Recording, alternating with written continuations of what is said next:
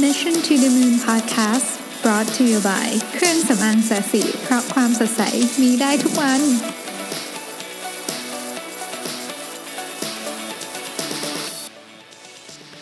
สวัสดีครับ ยินดีต้อนรับเข้าสู่ Mission to the Moon Podcast episode ที่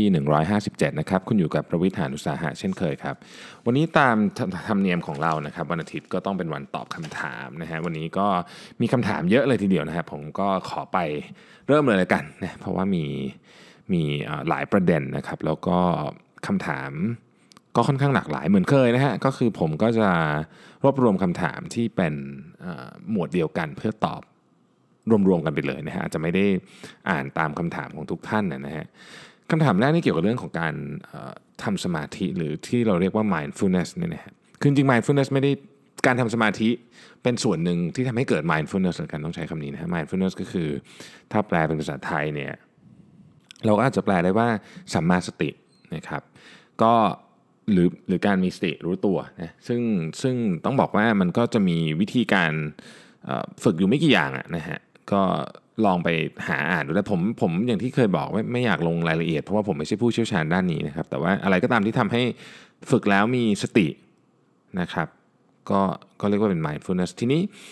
เราเราพูดในเชิงของงานวิจัยนิดหนึ่งแล้วกันนะฮะว่ามันมันมีข้อดียังไงบ้างนะฮะงานวิจัยโดยรวมๆเนี่ย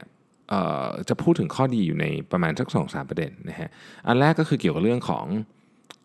สภาพทางจิตใจของเรา ก็คือเราจะเครียดน้อยลงหลับง่ายขึ้นอะไรแบบนี้เป็นต้นนะฮะอีกการนึงก็คือเรื่องของ performance ก็คือความสามารถในการทำงานที่ดีขึ้นโฟกัสมากขึ้นนะครับอีกอันหนึ่งที่หลังๆเนี่ยเริ่มเห็นเยอะละก็คือเรื่องของ creativity นะครับคือคือมีมีเขาเรียกว่ามี paper ออกมาหลายชิ้นที่พูดถึงเรื่องว่า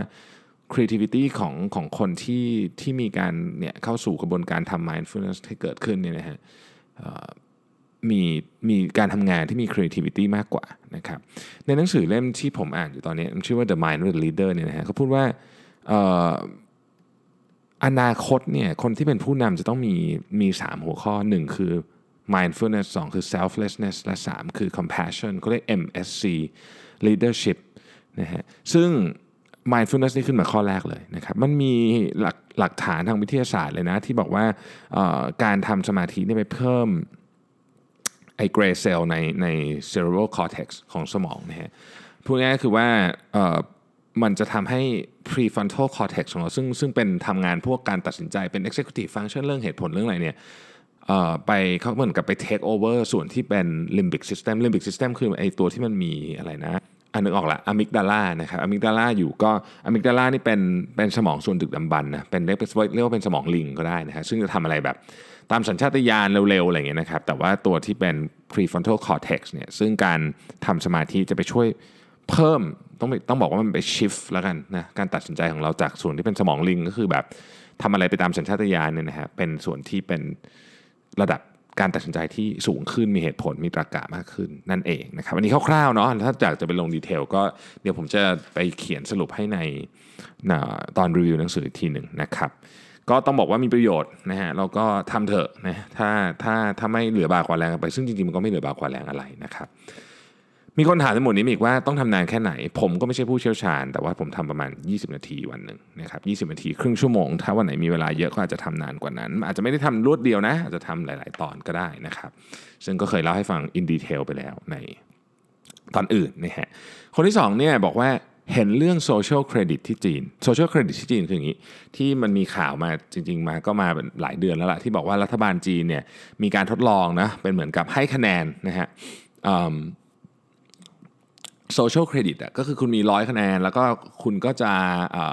ถ้าคุณทำดีก็ได้คะแนนเพิ่ม ถ้าคุณทำไม่ดีก็จะถูกตัดคะแนนไปอะไรเงี้ยนะครับทำไม่ดีก็หลายอย่างนะฮะเช่นสมมุติว่า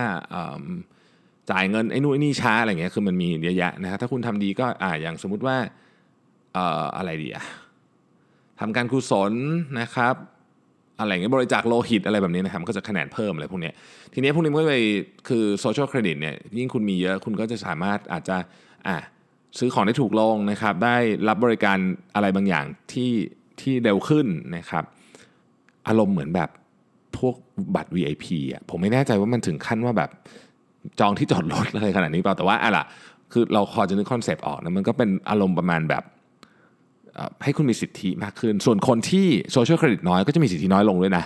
อาจจะซื้อตั๋วรถไฟไม่ได้ซื้อตั๋วอะไรบางอย่างไม่ได้ห้ามเดินทางออกนอกประเทศอะไรพวกนี้นะครับ ซึ่ง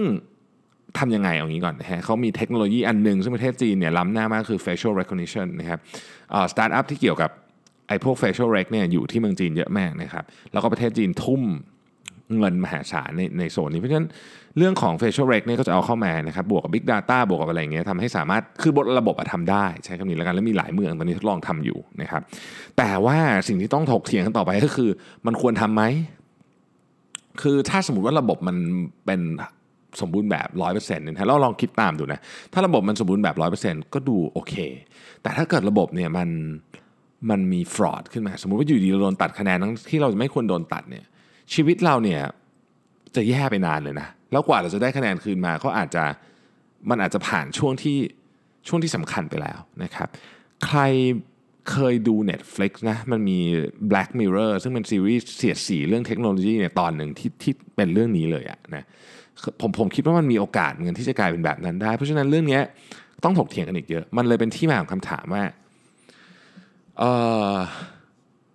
การมาถึงของพวก AI Big Data พวกนี้จะกระทบกับความเท่าเทียมกันของมนุษย์ไหมอ่านะครับคือคือคำถามนี้ก็เป็นคำถามที่ผมเข้าใจว่าต้องถามว่าเท่าเทียมในมุมไหนแล้วกันนะคือมันมีมุมให้ตอบเยอะ แต่ผมขอยกมุมหนึ่งนะครับ ซึ่งผมเพิ่งไปอ่านมาในหนังสือของยูวัลฮารารีนะครับนักเขียนที่ตอนนี้ดังมาก เพราะว่าหนังสือสามเล่มของของของท่านเนี่ยก็ ขายดีสุดๆติด bestseller ทุกเล่มนะ bestseller อย่างรุนแรงต้องใช้คำนี้นะฮะหนังสือเขียนสนุกมาก เล่มล่าสุดก็คือ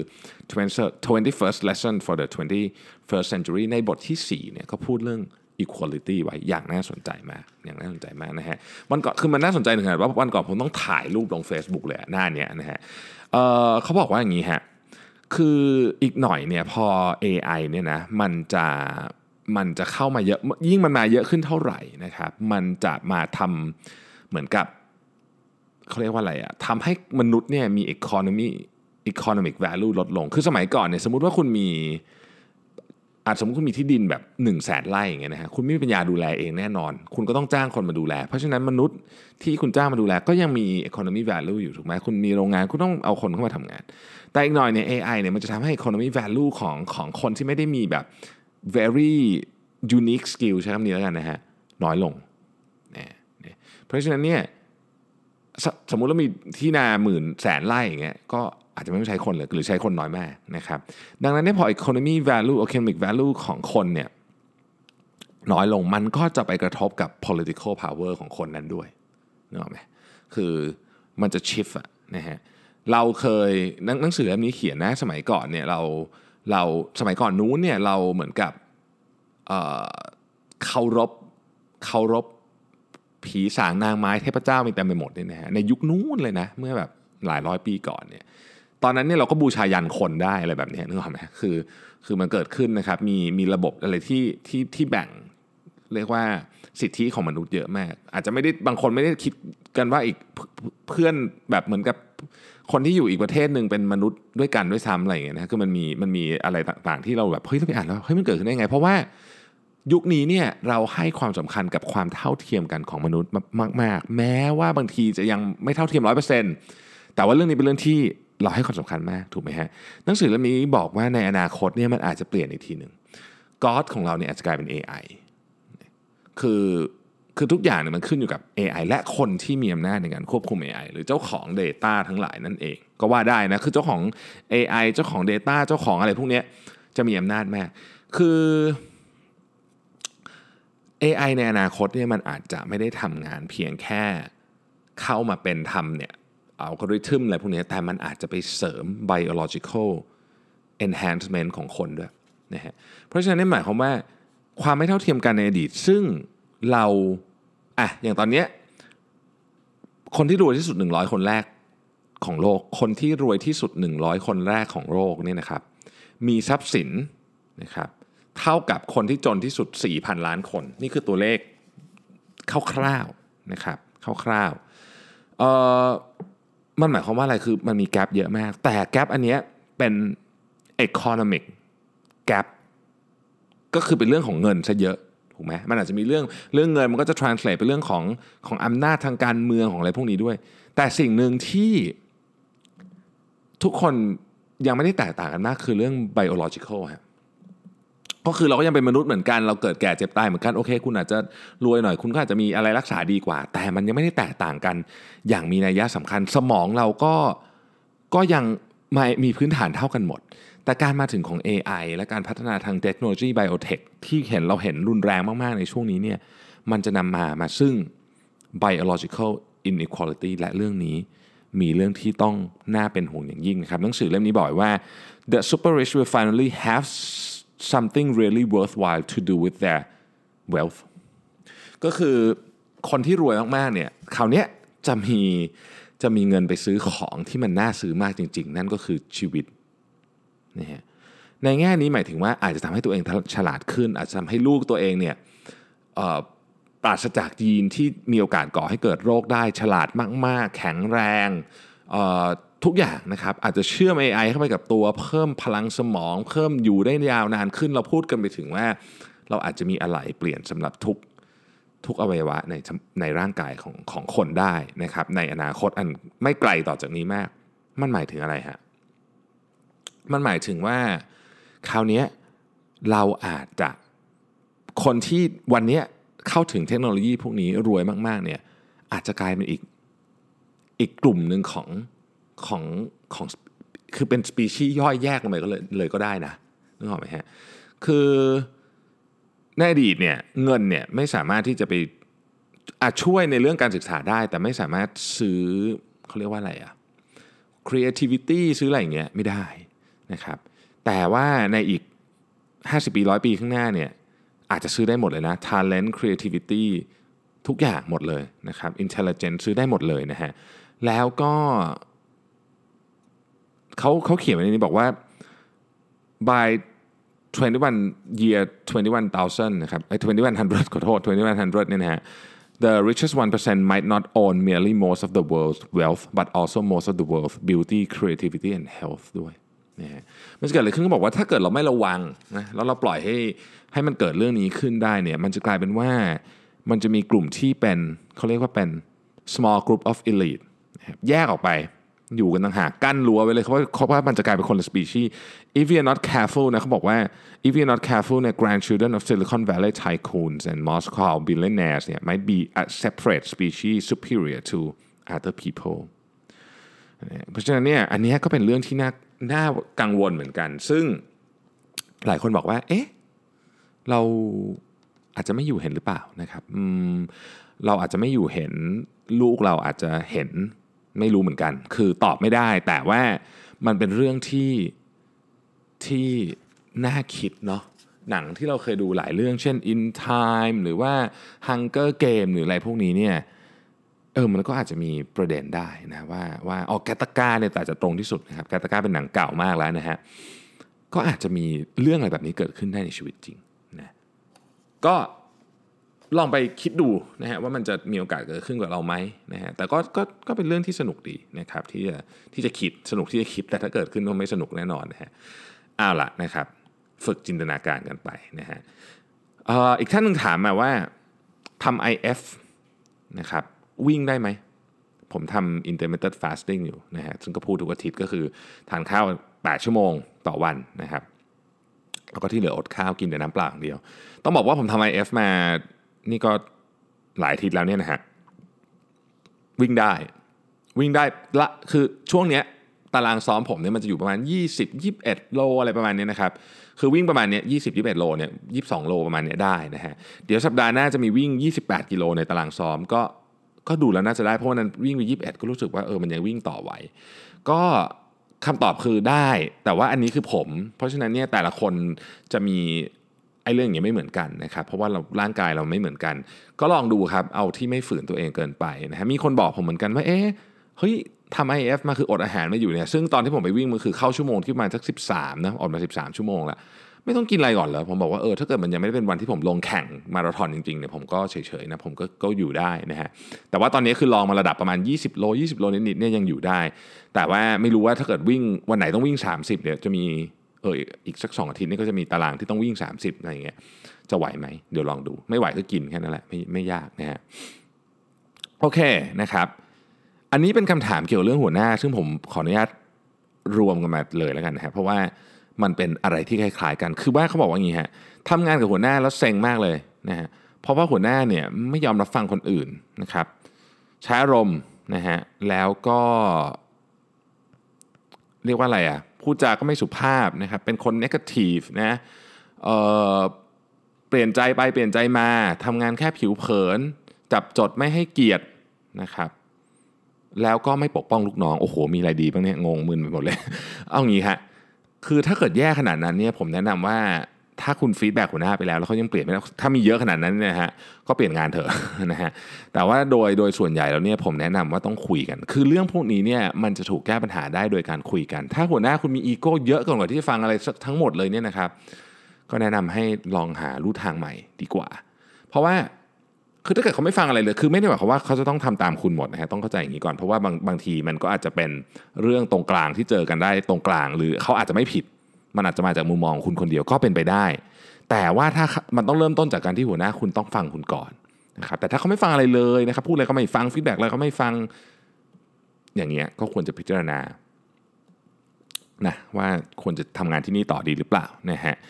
อีกท่านหนึ่งบอกว่าอย่างนี้ครับก็บอกว่าอยากจะให้แนะนำเรื่องการค้นหาตัวเองนะฮะจริง ๆ อันนี้มีหลายท่านเข้ามาผมขออนุญาตรวมเพราะคนนี้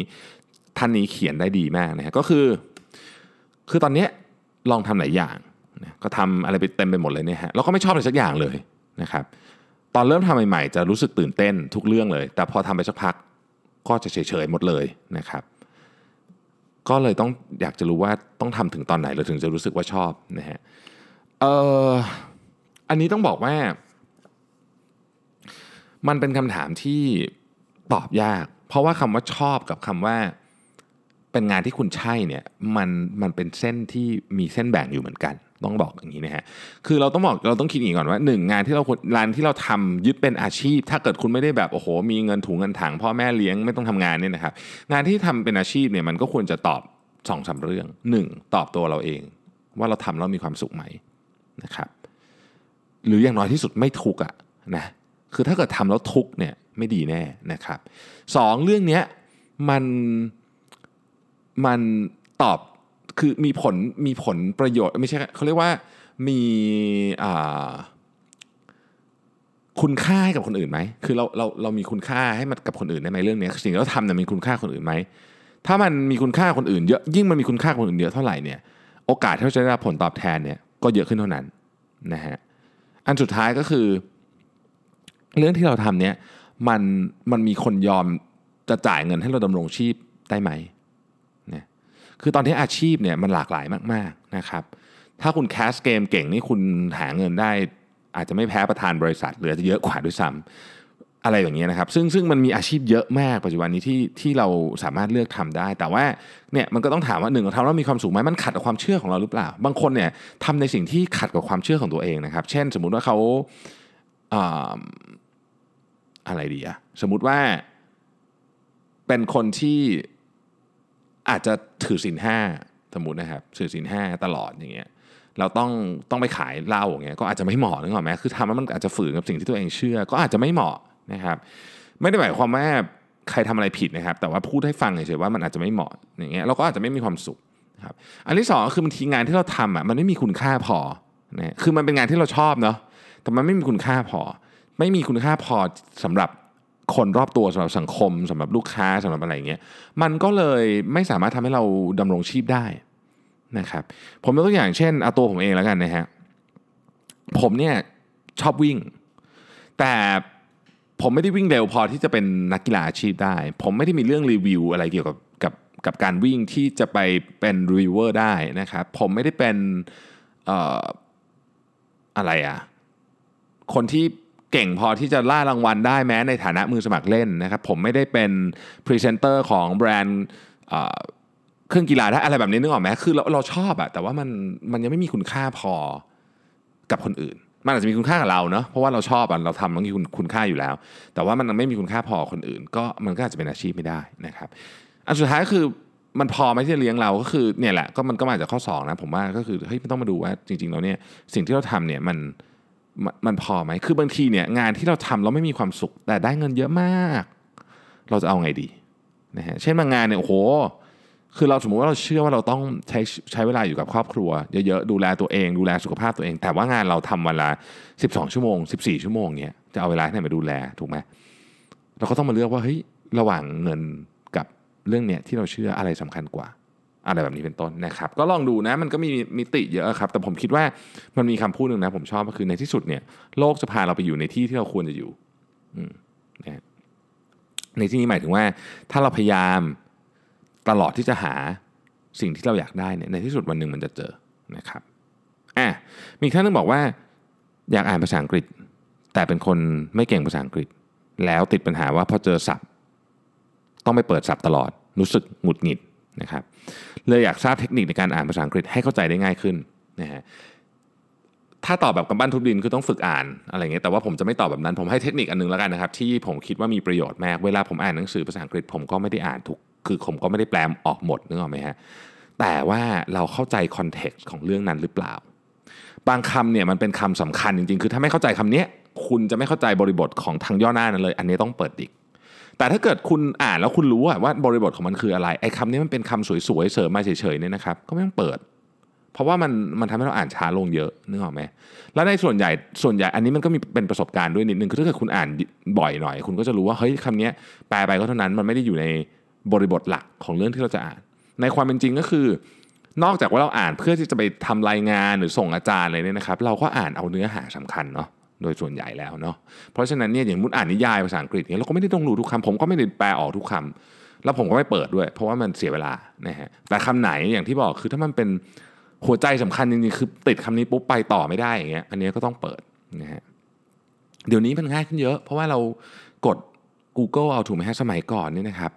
ย้อนละย้อนหลังกลับไปมันมีตั้งแต่ยุคที่ผมอ่านหนังสือ เราต้องเปิด dictionary ซึ่งสมัยนี้เด็กๆอาจจะไม่รู้จักว่า dictionary ที่เป็น dictionary จริงๆ ที่ไม่ได้เป็น .com เนี่ยนะฮะคืออะไรนะครับมันเป็นหนังสือที่หนามาก แล้วเราก็มี talking dic จำได้ไหมฮะซึ่งก็ใช้งานยากมากมันเทียบกับยุคนี้ แต่ตอนนั้นมันก็ช่วยเยอะแล้วนะ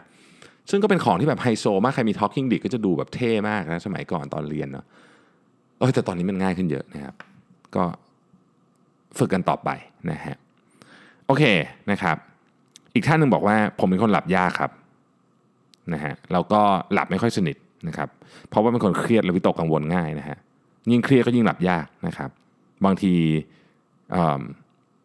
นอนทีหลายชั่วโมงกว่าจะหลับนะฮะอีกท่านหนึ่งก็เป็นเรื่องการหลับมันเข้ามาเหมือนกันก็คือว่า รู้สึกว่าพอคิดว่าจะนอนไม่หลับก็ยิ่งไม่หลับเข้าไปใหญ่เลยนะฮะเออผมก็เป็นนะฮะสมัยก่อนนะผมเป็นขอบอกเลยว่าเรื่องนี้สามารถแก้ได้ด้วยการนั่งสมาธิ ทำไมถึงต้องเชียร์ให้ทำเรื่องที่ผมชอบทำคือ คือผมลองมาแล้วไงว่ามันเวิร์กนะฮะเพราะผมก็เป็นคนนอนยากมากเหมือนกันนะครับ แล้วก็อีกอันหนึ่งสำคัญมาก ต้องเข้านอนและตื่นนอนเป็นเวลาทุกวัน อันนี้ทำยากทำยากจริง ๆนะครับ แต่ถ้าทำได้นะครับ มันจะช่วยเรื่องการนอนคุณไปเยอะมาก คือวันนี้สมมตินอนนอนไม่หลับไม่เป็นไรปล่อยมันปล่อยมัน แต่สมมติเราจะต้องจะตื่น6กโมงหกโมงลุกเลยนะครับ คุณอาจจะมึนไปทั้งวันเลยก็ได้นะ แต่ว่าคืนนั้นน่ะคุณจะเริ่มปรับเวลาได้ แล้วก็อย่าไม่ไม่เสาร์อาทิตย์ก็อย่าแบบโอ้โหนอนถึงเที่ยงบ่ายสองอะไรเงี้ยนะฮะก็คือก็ต้องอยู่ในลูปเดียวกัน เพราะว่าร่างกายเราไม่รู้จักเสาร์อาทิตย์นะครับ คือคือหมายถึงเรื่องหลับอะนะคือถ้าจะทำเหมือนกันทุกวันก็ควรจะทำเหมือนกันทุกวันนะครับ อีกอันหนึ่งที่ผมค้นพบว่าได้ผลมากคือคุณต้องทำห้องให้มืดสนิท เออ คือคือบางคนเนี่ย เปิดทีวีทิ้งไว้แล้วนอนนะครับอะไรอย่างเงี้ยไม่ไม่ดีนะผมผมผมผมมีการทดลองเรื่องนี้ด้วยตัวเองเหมือนกันทำห้องให้มืดสนิท ผมใส่ที่ปิดตาตลอด ดีขึ้นนะฮะดีขึ้นอ่าคำถามนี้น่าจะถูกใจใครหลายคน บอกว่าในยุคนี้ครับ ทุกอย่างหาได้บนโลกออนไลน์เนาะยังต้องเรียนโท MBA อีกไหมอ่าขอตอบแบบนี้ มันมันขึ้นอยู่กับคุณ ถ้าหนึ่งอ่างนี้ก่อน ถ้าคุณจะไปทำงานในองค์กรที่เขาอยากได้เขาเรียกว่า qualification ของคุณเพื่อเพื่อที่จะอาจจะ เอาไปใช้ในการไม่รู้ว่าบางทีบริษัทชอบแบบนี้หรืออมันเป็นสกิลที่เทคนิคมากๆ ยกตัวอย่างเช่นบางทีถ้าเกิดว่าคุณจะทำเรื่องของรายละเอียด สมมติคุณจะไปเรียนปริญญาโทสายอันนี้อ๋อนี่พูดถึง MBA ใช่ไหมแต่สมมติคุณไปเรียนปริญญาโทเรื่อง Data Analytics อย่างเงี้ยมันก็ต้องต้องเรียน เพราะว่ามันมัน เรียนออนไลน์ถามว่าไหวไหมก็อาจจะไหว แต่ว่าไปเรียนไปเรียนที่มหาลัยน่าน่าจะรู้เรื่องกว่านะครับเพราะมันจะมีอันหนึงก็คือเวลาเรียนออนไลน์เรามักจะไม่ค่อยตั้งใจ แต่ทั้งทั้งหมดทั้งปวงต้องบอกอย่างนี้ บริษัทที่คุณจะไปทำเนี่ยที่คุณอยากทำเนี่ยเขารีควายพวกนี้ไหมนะฮะบางหลายบริษัทต้องต้องใช้คำนี้ผมไม่พูดชื่อแล้วกันนะถ้าคุณจบมหาวิทยาลัย top ของโลก เช่นจบ Harvard จบ Oxford อะไรอย่างเงี้ยนะฮะคุณมีโอกาสได้งานมากกว่า เพราะว่าคนที่อยู่ในนั้นนะจบพวกนั้นหมดเลยนะฮะมีนะหลายบริษัทเป็นแบบนั้น แล้วก็บริษัทเหล่านี้ พอมีคนอื่นเก่งเข้ามามาก ก็ก็ก็ก็เหมือนแบบทุกคนก็จะเข้าใจว่าอ๋อเฮ้ยที่นี่เป็นแบบเด็กศูนย์รวมเด็กฮาร์วาร์ดอะไรเงี้ยนะฮะก็ก็เกี่ยวเหมือนกันนะในบางในบางทีเราก็จะฟังเหตุผลจากจากเพราะว่าเราคือเราต้องยอมรับครับ มีแต่คนบอกว่าเฮ้ยเรียนที่ไหนก็เหมือนกันอย่างเงี้ยผมไม่เคยคิดเลยนะว่ามันจริง คือแน่แหละมันอยู่กับตัวคุณประมาณนึงแต่ผมเชื่อว่าเรื่องเนี้ยเรื่องเรื่องเรื่องว่าเราจบที่ไหนเรียนอะไรมาเนี่ยก็ยังมีส่วนเกี่ยวข้องเหมือนกัน แต่มีแต่ เพราะยุคนี้อย่างที่บอกคือมันหาข้อมูลได้เยอะมากนะครับหาข้อมูลหาอะไรได้เยอะมาก ถ้าคุณคิดว่าคุณจะหนึ่งออกมาทำงานเองสองบริษัทที่คุณทำงาน ไม่ได้สนใจเรื่องนี้สนใจแต่เรื่องสกิลเช่น ได้อ่านข่าวไหม Google อะไรพวกนี้เดี๋ยวนี้เขาบอกว่าเขาเริ่มมีความสนใจเรื่องใบปริญญาน้อยลงนะครับ น้อยลงแปลว่าน้อยลงนะไม่ได้แปลว่าไม่สนใจนะครับ ก็คือคืออย่างนี้ ถ้าเราไม่ได้เข้าเรียนในพวกนี้เราก็ต้องมี skill อย่างอื่นนะครับที่จะสามารถมาใช้ในการทำงานได้ เพราะฉะนั้นถามว่าใบปริญญาสำคัญไหมตอบเลยว่าสำคัญน้อยลงกว่าสมัยก่อนเยอะแล้วกันอะตอบนี้ก่อนนะฮะแต่ยังมีความสำคัญอยู่ในบาง field ที่คุณทำนะครับ ในบางเป้าหมายที่คุณอยากได้อะผมยกตัวอย่างอีกแล้วกัน ถ้าสมมติว่าคุณอยากจะเป็น ผู้ว่าการธนาคารแห่งประเทศไทยสมมุตินะ ลองไป list ดูซิว่าเขาจบที่ไหนกันมาบ้างนะครับ ลองไปดูก็ได้นะผมผมผมผมทราบมาสองสามท่านแล้วกันนะว่าว่าท่านเรียนอะไรมาก็มันมันก็ดูว่าเฮ้ยมันมีมันอาจจะมีมุมนี้เข้ามาเกี่ยวข้องด้วยหรือเปล่านะครับก็ลองดูคือมันขึ้นอยู่แต่ว่าถ้าถามผมวันนี้ถ้าผมอยากจะไปเเรียนปริญญาอีกสักใบหนึ่งนะครับ ผมคงไปเพราะว่า อยากจะไปอยู่ใน environment ใหม่มากกว่า ก็คือหมายถึงว่า บางทีเนี่ยเรานั่งอยู่ที่บ้านนั่งอยู่ที่ทำงานอะไรเงี้ยมันมันไม่ได้ feel ของการเรียน แต่ถ้าเกิดเราไปเรียนที่อาจจะออกไปไปต่างประเทศไปอะไรสั้นๆเนี่ยนะฮะมันก็ทำให้เราเหมือนเปลี่ยนบรรยากาศไปเรียนประสบการณ์ด้วยนะครับไปมี connection ใหม่ๆแต่จริงๆแล้วบรรยากาศใหม่น่าจะเป็นเรื่องสำคัญที่สุดสำหรับคนที่ไปได้นะครับแต่ว่าอย่างที่บอกฮะก็ผมคิดว่าความซีเรียสโดยโดยภาพรวมนะมันน้อยลงกว่าสมัยก่อนนะครับ อะออกนอกเรื่องไปเยอะ บอกว่าพี่ครับผมอ่านหนังสือเรื่อง mindset แล้วรู้สึกว่าผมเป็นคน fix mindset จะทำยังไงให้พัฒนาจาก fix mindset เป็น growth mindset ได้ยังไง จริง ๆ หนังสือเล่มนี้ก็บอกวิธีไว้เยอะอยู่แล้วนะครับ แต่อันนึงที่ผมคิดว่านึกถึงตลอดเวลา เวลาเราเวลาเราเอ่อเขาเรียกว่าเจอสถานการณ์ต่าง ๆ ในในชีวิตเนี่ยต้องถามว่านี่เป็น ข้อสรุปเดียวจริง ๆ เหรอถามนี้แล้วกันนะฮะสมมุติว่าเราเจอคนหนึ่งแบบมาทำงานสายตลอดเลย เพื่อนร่วมงานเรามาทำงานสายตลอดเลยสมมตินะครับ แล้วก็เขาก็ยังไม่โดนลงโทษสักทีเนะเราก็บอกว่าเฮ้ยคนนี้แบบเหมือนเป็นได้สิทธิพิเศษแน่เลย แล้วก็แบบเป็นตัวถ่วงของบริษัท เราคิดอย่างนี้ตลอดเหมือนมันมันมันมีภาพนี้ให้เห็นตลอดคำถามคือมันเป็นแบบนั้นได้ทางเดียวจริง ๆ เหรอนะครับ มันอาจจะมีเรื่องอื่นซ่อนอยู่หรือเปล่า อะไรอย่างเงี้ยนะลองไปคิดดูอันนี้ก็คือก็คือวิธีการปรับ mindset อย่างหนึ่งทามไม่ต้องสงสัยทุกเรื่องนะครับคือหมายถึงว่ามันจะกลายถ้าจะกันจะกลายเป็นคนโลเลนะแต่ว่าเราต้องเราต้องถามตัวเองอีกอีกหนึ่งขั้นนะว่าเฮ้ยมันมันเป็นทางเดียวจริง ๆ เหรอเนี่ยจะทำให้เป็นเป็นวิธีการปรับ mindset ที่ดีมาก เพราะว่าไม่อยากให้ไปจำอะไรเยอะแยะนะครับเพราะว่ามันเรื่องนี้มันต้องค่อยๆนะฮะโอเค อีกอันหนึ่งนะครับก็อะไรล่ะเป็นเรื่องของ การบริหารการเงินนะครับ ซึ่งผมบอกออกตัวไว้ก่อนเลยว่า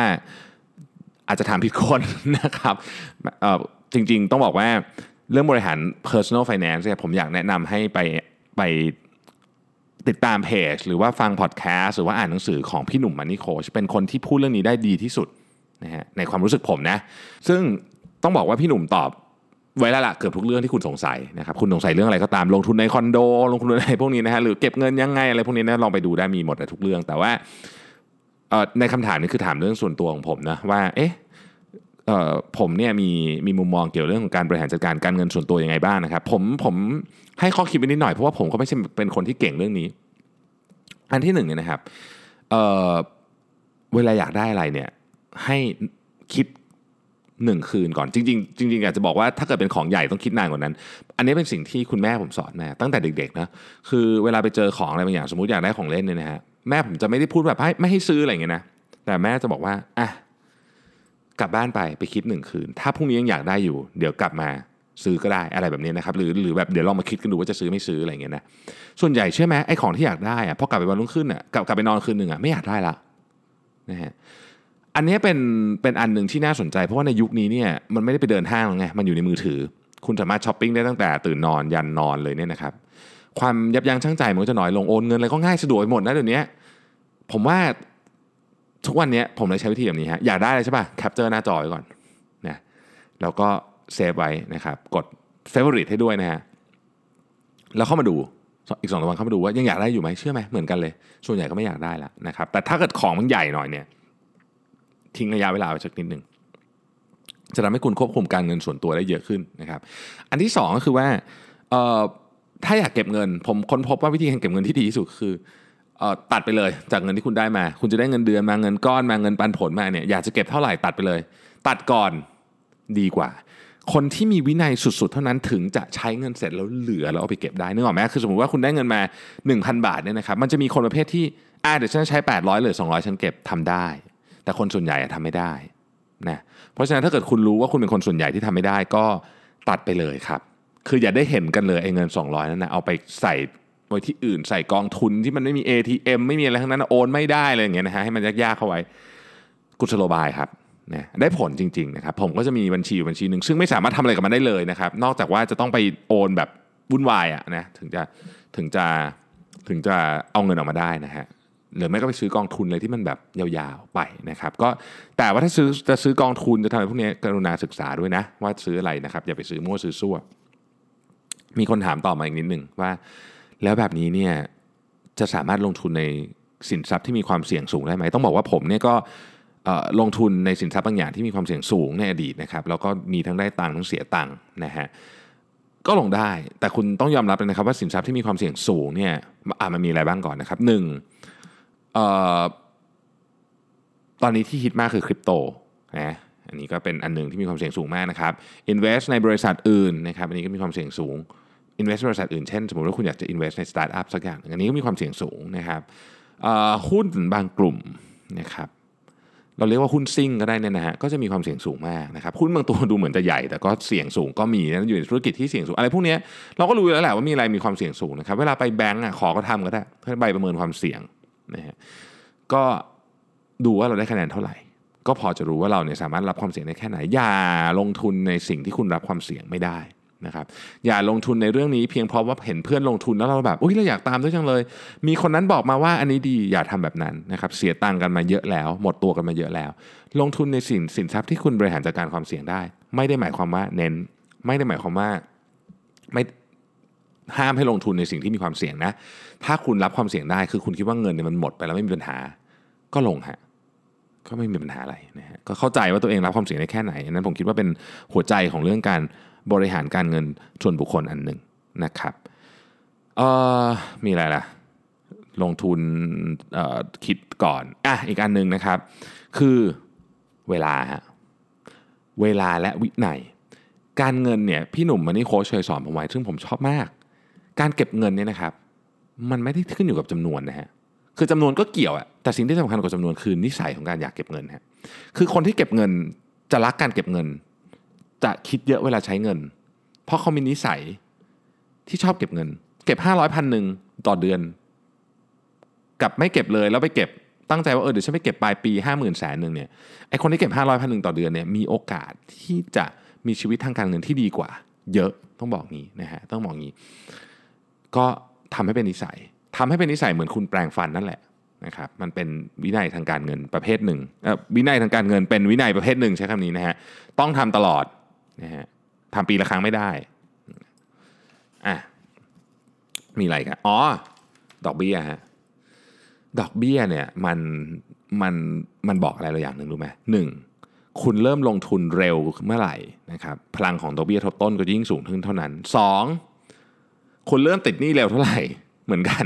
พลังของดอกเบี้ยทบต้นก็จะยิ่งสูงขึ้นเท่านั้นนะครับเพราะฉะนั้นเนี่ยเลือกเอานะว่าจะอยู่ข้างไหนนะเราให้รู้ว่าดอกเบี้ยเนี่ยมันมีพลังที่รุนแรงมากจริงๆ โดยเฉพาะดอกเบี้ยที่ทบกันไปเรื่อยๆนะครับรุนแรงมากนะครับเอฟเฟกของมันเนี่ยมหาศาลแบบที่คุณจะไม่น่าเชื่อเลยว่า มันรุนแรงขนาดไหน ถ้าไม่เชื่อผมให้ลองไปเปิด Search Google คำว่าผ่อนบ้านดอกเบี้ยเท่าไหร่ เราไปดูว่าที่คุณผ่อนเนี่ยแปดล้านอะ ผ่อนเป็นดอกเบี้ยเท่าไหร่ ผ่อนเป็นตัวบ้านเท่าไหร่ เราจะตกใจว่าดอกเบี้ยมันเยอะจริงๆนะครับ บัตรเครดิตลองไปดูมีตารางคนทำไว้เต็มไปหมดเลยนะฮะ ไปดูว่าถ้าจะผ่อนจ่ายเขาเรียกว่าขั้นต่ำอะชักหกเดือนอะจะเกิดอะไรขึ้น อะไรแบบนี้เป็นต้นนะครับ ลองลองไปศึกษาเรื่องนี้ดูแล้วก็ในข้างหนึ่งก็เหมือนกันว่า เฮ้ย ถ้าเกิดเราเราเริ่มออมเร็วนะครับ มันจะเกิดอะไรขึ้นตอนเราอายุ50 60นะโอเค ก็โอ้โหวันนี้ใช้เวลาเยอะมากนะครับ ต้องขออภัยด้วยยาวอีกแล้วนะฮะ ก็คุยเพลินนะครับคุยเพลินก็อย่าลืมนะฮะว่าคำถามท่านใดมีก็ส่งเข้ามาได้เลยใน inbox เดี๋ยวตอบให้วันอาทิตย์นะครับอออยากฟังเรื่องอะไรก็ก็ส่งเข้ามาได้เหมือนกันนะครับไม่ต้องเป็นคำถามก็ได้แค่บอกว่าอยากฟังเรื่องนี้เฉยก็ได้นะครับ ก็วันนี้ขอบคุณมากที่ติดตาม Mission to the Moon Podcast นะครับ เดี๋ยวพรุ่งนี้พบกับ Technology Monday กับคุณแม็กครับ แล้วก็ขอให้ทุกท่านโชคดีนะครับ วันนี้ฝนตกหนัก พรุ่งนี้รถน่าจะติด ขอให้เดินทางไปทำงานในวันจันทร์ โดยสวัสดิภาพทุกท่านครับ สวัสดีครับ